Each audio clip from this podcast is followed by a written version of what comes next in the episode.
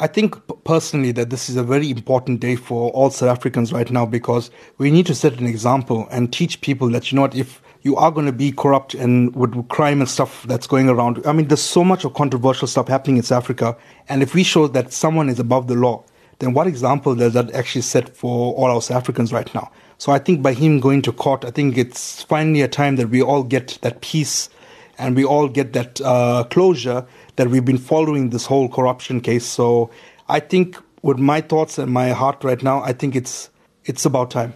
If you are charged in this country and you have done corrupt, uh, well, you have been swirling in corruption, you're going to face the music and you're going to face the charges. So I don't see him um, getting off the hook, or he should get off the hook for anything that he contributed because if he has done the crime, he has to do the time. Yeah, he needs to go to jail because he have to pay for what he has done.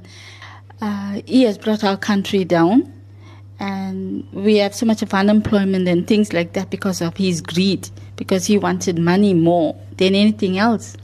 So I think he should face the trial and he should face what's coming to him. I think it's a bit too late now to take Jacob Zuma to court. Reason being, before power, nothing was done about it.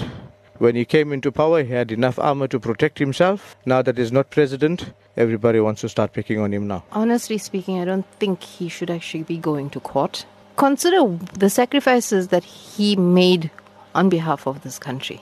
During his, his reign as president, I think there has been more things that have been done for the people than any other president. I mean, people have um, received free housing with the RDP development. There's been more jobs. Look outside the box. What he did for this country as a whole. So, why should we charge somebody who actually developed this country, whether it was selling out to the Guptas, if he sold out to the Guptas for what reason? To uplift this country. Bringing the money in from the Guptas, how many people were employed by the Guptas? And now that these, the Guptas are gone, how many people are unemployed? Yes, he should have faced his crime for what he have done and what he brought the company to the dispute, especially the Guptas, because I lost a lot of money. I lost over 300,000 rand on my pension because you had the Guptas to do all our work in this country, which fiddled with our, our pension fund that caused all this problem. Now I'm crying now because I lost 300,000 rand within two months. He brought the economy down because of all this things what he did. But in a personal way, I know you're a good man, and I respect what he, what he done. But you should have some intelligence of what he did that caused a problem to go and uh, country go and go down. I think it's about time that he was actually brought forward to actually give his say and everyone to have their say on what happened. So I do feel it is quite long overdue.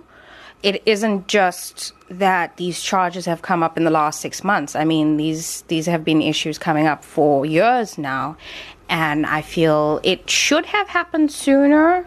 But I'm I am very happy that it is actually happening obviously with every south african they want to see justice done. And it's very disappointing that because once again he was in a, a, position of power that he he wasn't brought to justice for what he's done. And as a south african citizen i want to see that done because the normal person doesn't have any sort of you know they don't get exempt for anything that they do. So i feel it's it's about time that the Africans know that everybody should be equal because that's what we're that's what we're supposed to be working towards.